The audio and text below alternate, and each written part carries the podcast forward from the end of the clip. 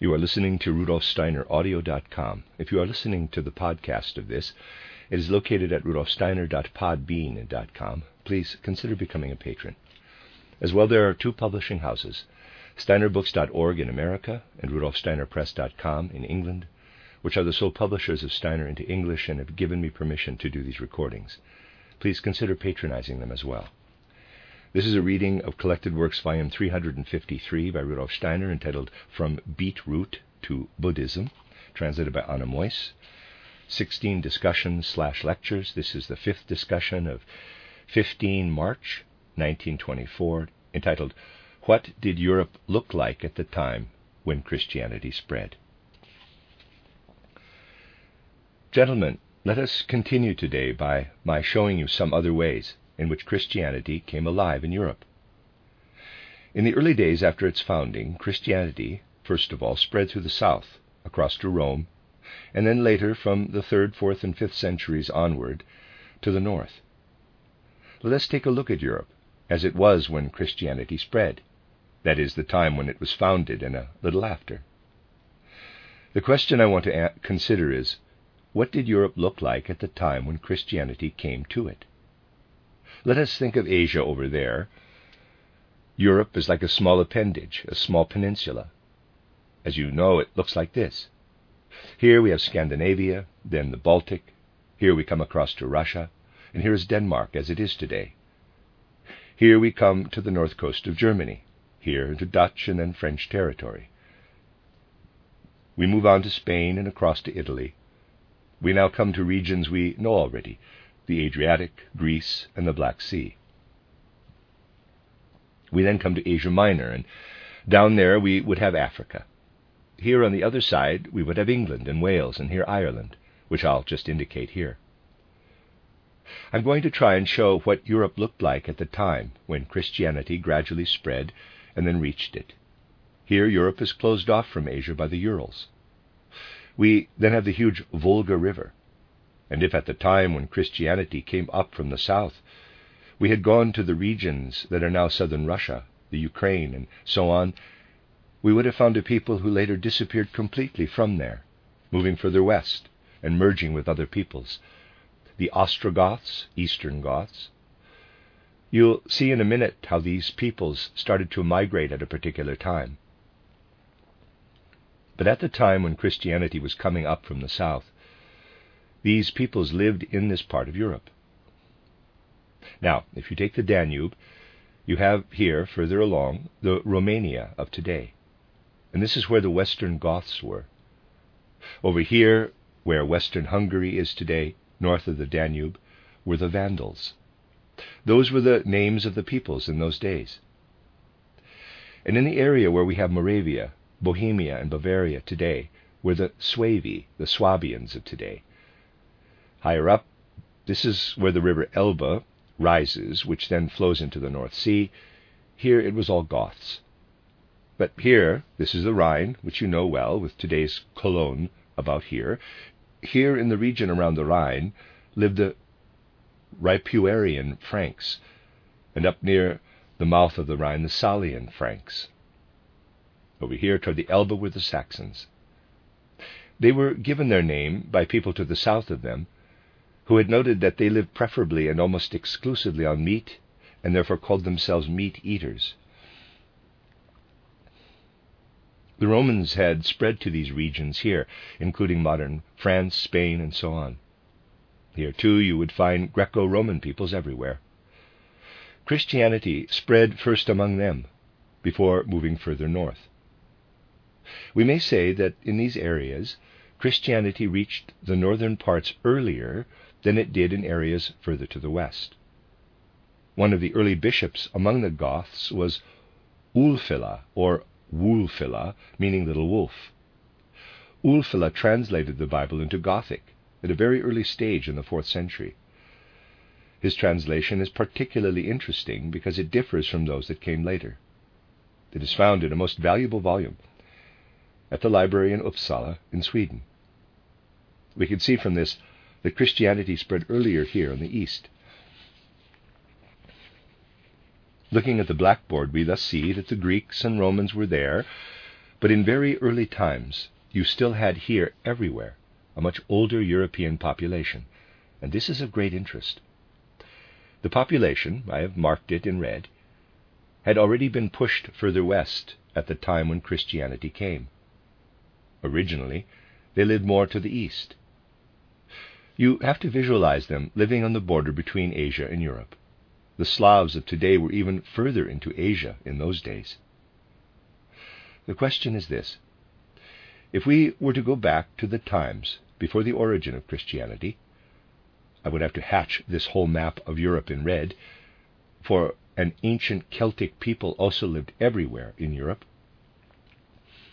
Everything I have drawn on the board for you only came across from Asia later, a, few centuries before and after the founding of Christianity.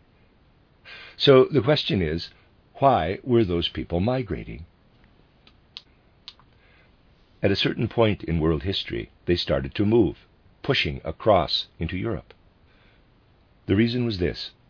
If you look at Siberia as it is today, it is really a vast, empty, sparsely populated space.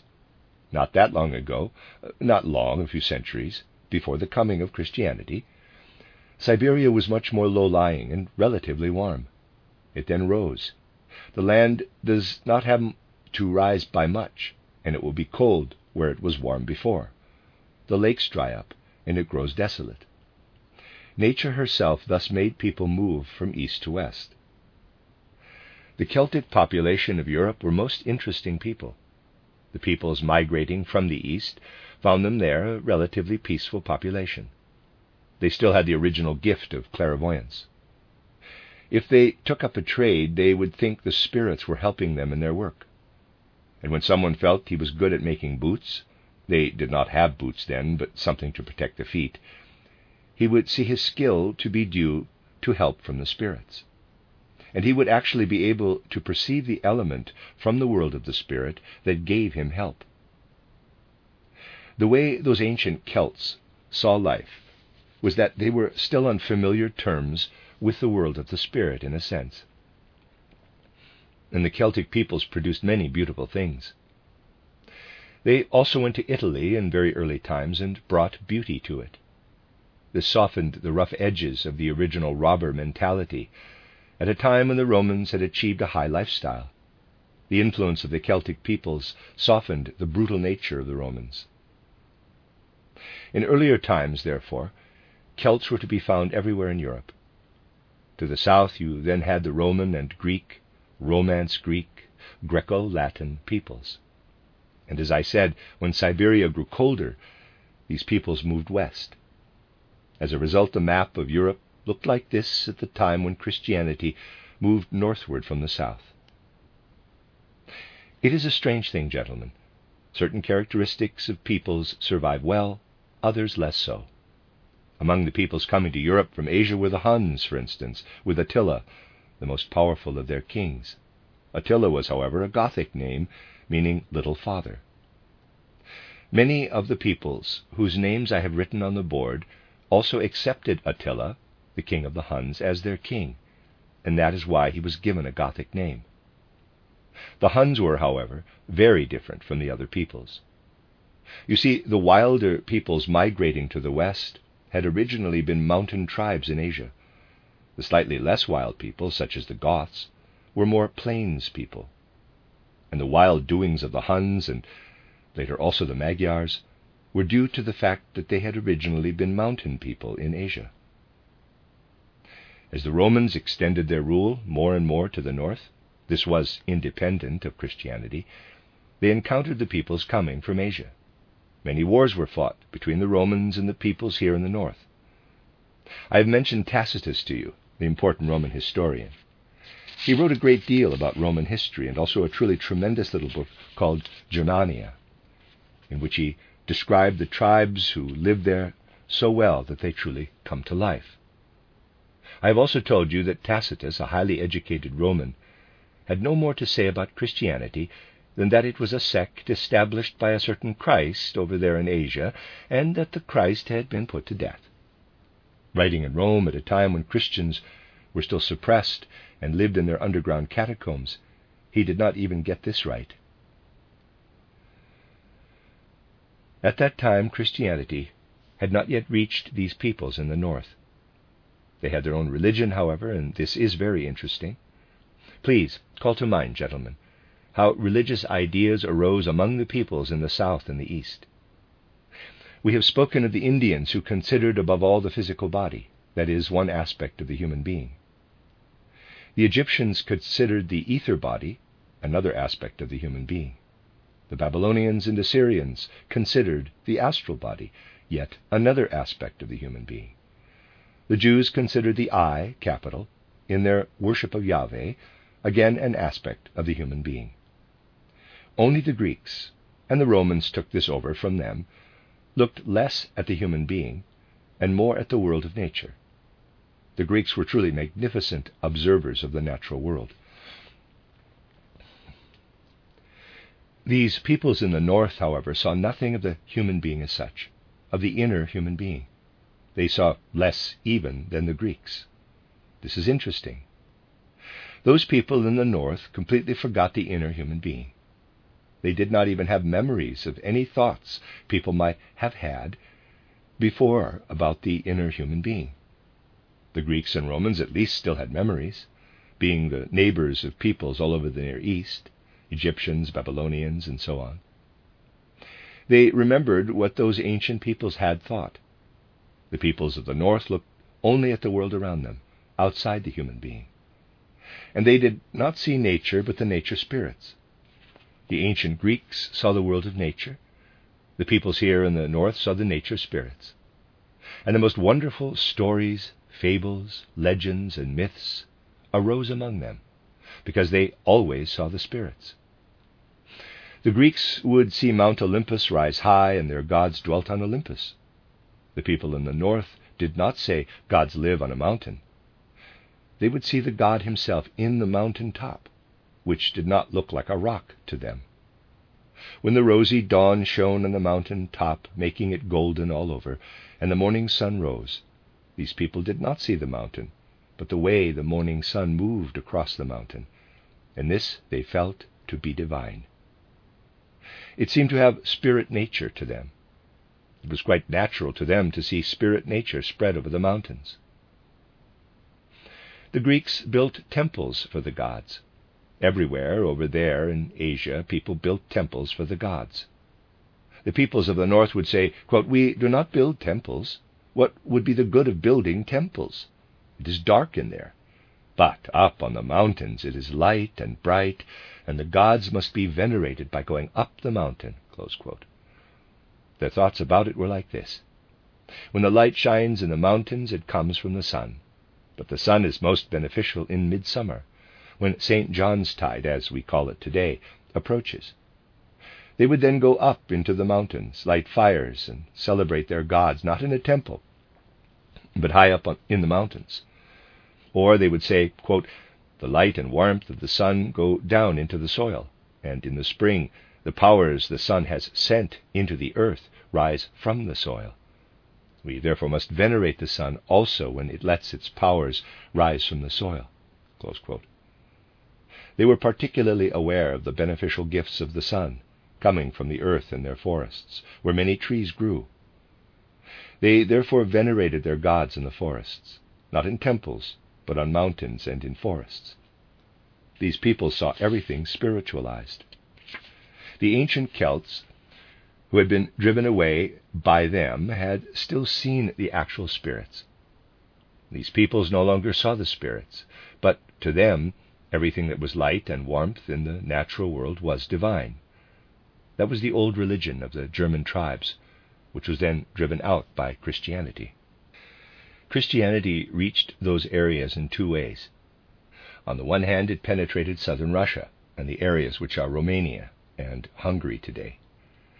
This is where Ulfila translated the Bible. The Christianity that came to the people there was much more genuine than the Christianity that spread from Rome, which was the second route. There it had more the character of dominion. It would be fair to say that if the Christianity that spread over here, moving up through Russia in the east, had spread there at a time when the population was not yet Slavic, it would have been very different, more inward, having more of an Asiatic character.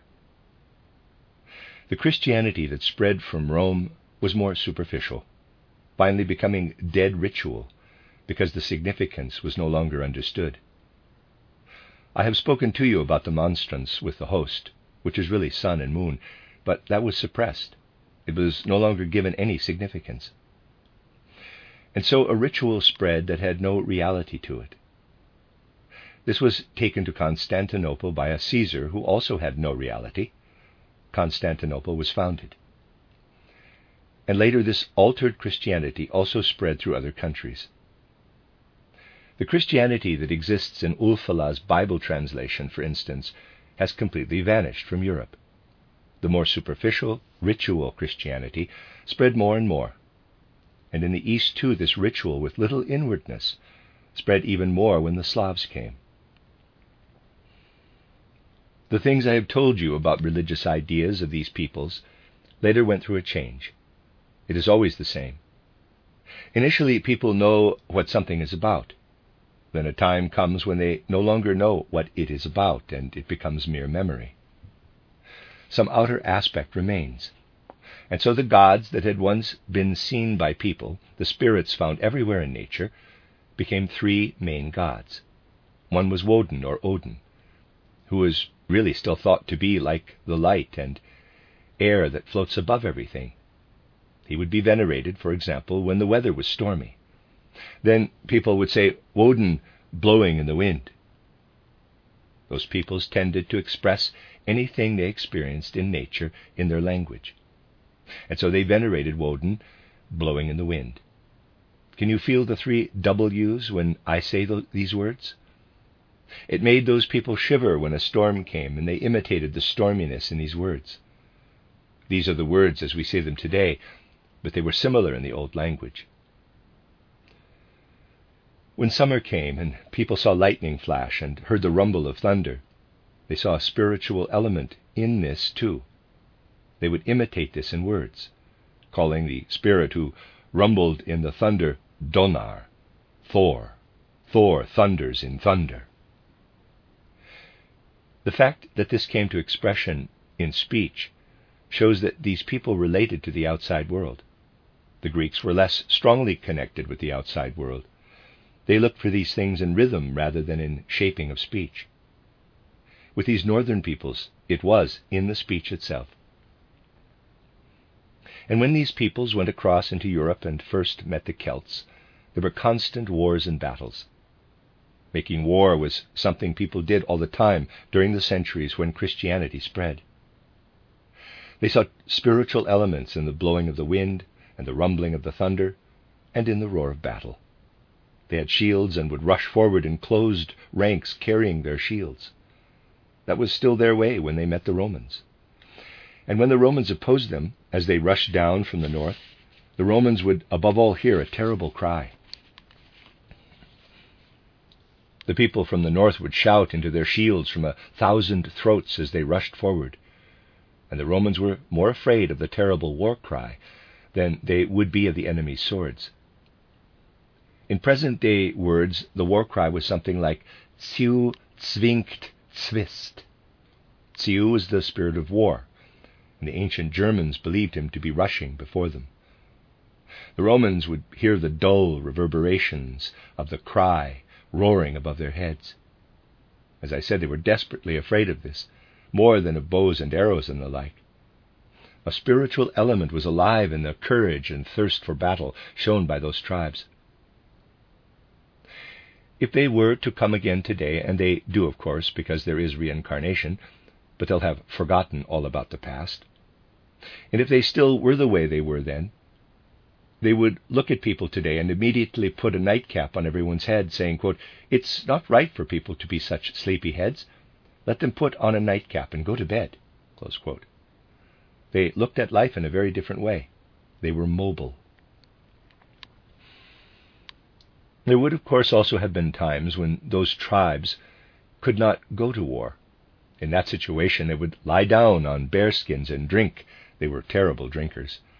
That was their second occupation. It was considered a virtue in those days, and their drink was not as harmful as drink is today. It was relatively harmless, being brewed from all kinds of herbs. Beer came to be produced later and was, of course, very different. They would feel truly human when mead, a beer like sweet drink, coursed through their bodies. You sometimes still see people who feel themselves a little bit to be descendants of those ancient Germans. I met a German poet once in Weimar who drank almost as much as the ancient Germans. We used to talk, and I said to him, quote, Surely no one can be as thirsty as that. He answered, quote, Ah, thirst. I drink water when I'm thirsty. I actually drink beer when I'm not thirsty. When I drink beer, it is not for the thirst, it is to get merry. And that is how it was with the ancient Germans. They grew merry and active when the sweet, mead like drink coursed through their limbs as they lay on their bearskins. Their third main occupation was hunting. The tilling of the soil was very much a secondary occupation performed by subjugated tribes. When such a tribe gained new territory, they would subjugate others, who then had to till the soil. They were unfree. In war, they had to take up arms, and so on. The difference between free and unfree people was enormous at that time. The free people who went to war hunted and lay on their bearskins, would meet to organize affairs. They would discuss judicial or administrative matters and so on, whatever was necessary. Nothing was written down, for they were unable to write. Everything was by word of mouth. Nor did they have towns or cities. People lived in scattered villages. About a hundred villages would form a community, and be called a in quotes, hundred. Several hundreds would make up a gau. The hundreds had their meetings, as did the gaus. The whole was truly democratic among those who met, which would be the free people. Their name for it was not parliament, diet, or the like, which would be a much later term, but a thing, which was a meeting on a fixed day. You often hear English people say thing when the name of something does not come to mind. The word has fallen into discredit today. I got into trouble once about this word. I had been asked to set up a resolution that had been discussed and included the word thing. The chairman, a famous astronomer, took this very much amiss, because the word is so poorly regarded today. It should not be used, he said, when people meet to discuss serious matters. But in the old days it was called a thing. People would not say they were going to Parliament or the Diet, but to the thing, the Tageding. When someone spoke about something, they would say he vertagedinkt the matter, which has later become verteidigt, defended. That is how words evolved. Today one usually has a defender in court, and here in Switzerland they don't say defender but advocate. This then was how those tribes lived with one another and with their gods. And the peoples from the south brought Christianity to them. Again, there were two ways in which Christianity arose over there in the west. Part of it came directly from Rome, but there was another route from Asia through all those more re- southern regions where the Greco Latin element had not gained much influence, through Spain and on to Ireland. Christianity spread in a very pure form in Ireland in the early centuries, and also over here in Wales. Christian missionaries then went to Europe from there. They brought Christianity to some, whilst others had it from Rome. You'll remember I said that in the monasteries and also in the early universities, people still had much of the old wisdom, and Christianity was thus linked with the old wisdom. The old star wisdom that survived, only to disappear completely from Europe at a later time, really all came from Ireland. What had come from Rome had really only been ritual. Later, when Central Europe turned to the Gospels, these were added on to the ritual. But much of what lived among the people had come from Ireland. You see, in Europe, Christianity gradually became part of temporal rule. And the good elements that existed here in the upper areas, where Ulfila produced his Gothic translation of the Bible, and those that had come from Ireland had more or less disappeared later on. Quite a bit survived into the Middle Ages, but then it largely disappeared. You see, the people who came from Rome were very clever. The tribes whose names I have given, originally forced by natural conditions to migrate from an Asia grown desolate to Europe, developed a certain wanderlust, a desire to be on the move, and it is strange to see what happened. Here we have the river Elbe, for instance. The people who lived there soon after the coming of Christianity were the Lombards. They lived in the northeast of the Saxons on the Elbe. Soon after, about 200 years later, we find them down there by the river Po in Italy. They had migrated. Before the coming of Christianity, the Goths, the Ostrogoths, were to be found here by the Black Sea. A few centuries later, they were here, where the Vandals and the Western Goths had been before. The Western Goths had moved further to the west, and after some time could be found in Spain. The Vandals had been here on the Danube. A few centuries later, they were no longer to be found in Europe, but over there in Africa, opposite to Italy. The peoples were migrating, and as Christianity spread, they moved further and further to the west. The Slavs only came much later. What was happening in the west? The Romans already ruled the world when Christianity evolved. They were really very clever. At the time when these tribes moved westward and encountered Roman civilization, the Romans had grown feeble, quite worn out, and really could not do much more but stand with quivering legs when the roar of Ziu, Zwingt, Zwist rolled into the shields from up there. They were quaking in their boots, but they were crafty, arrogant, and proud in their heads. The difference between them and the tribes was enormous.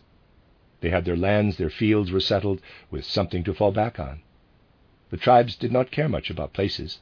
They were on the move. The Romans would take in the tribes that came rushing south and give them land, of which they had more than enough. The tribes then changed from being hunters and warriors to being tillers of the soil. The Romans had their own way of giving land, however. They remained in control, running the administration, and in this way gradually became the rulers.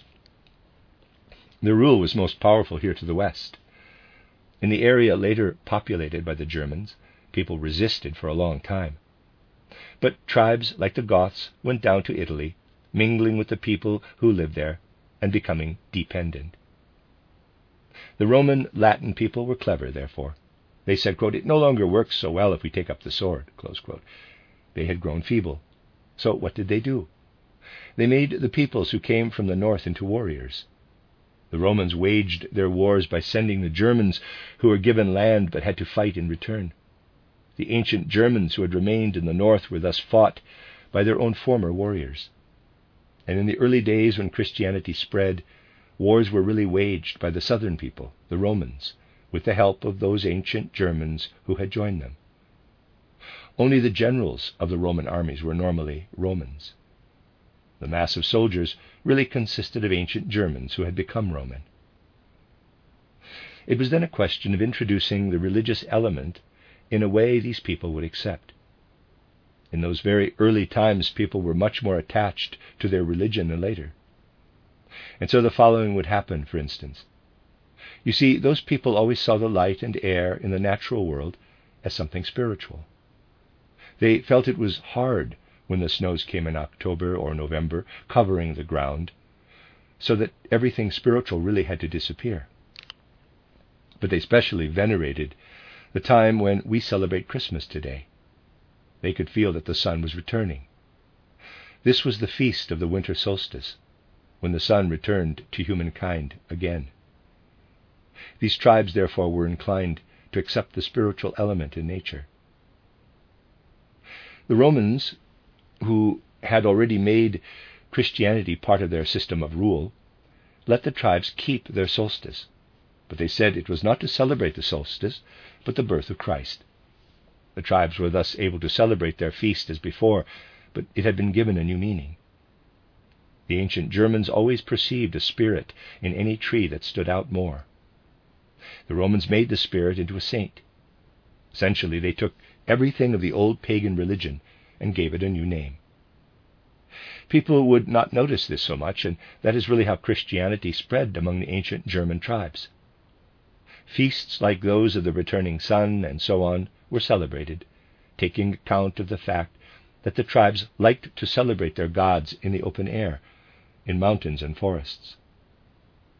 We may thus say that cleverness was the main principle in the founding of Christianity coming from Rome. Essentially, Europe has been governed using such cleverness for centuries Roman cleverness.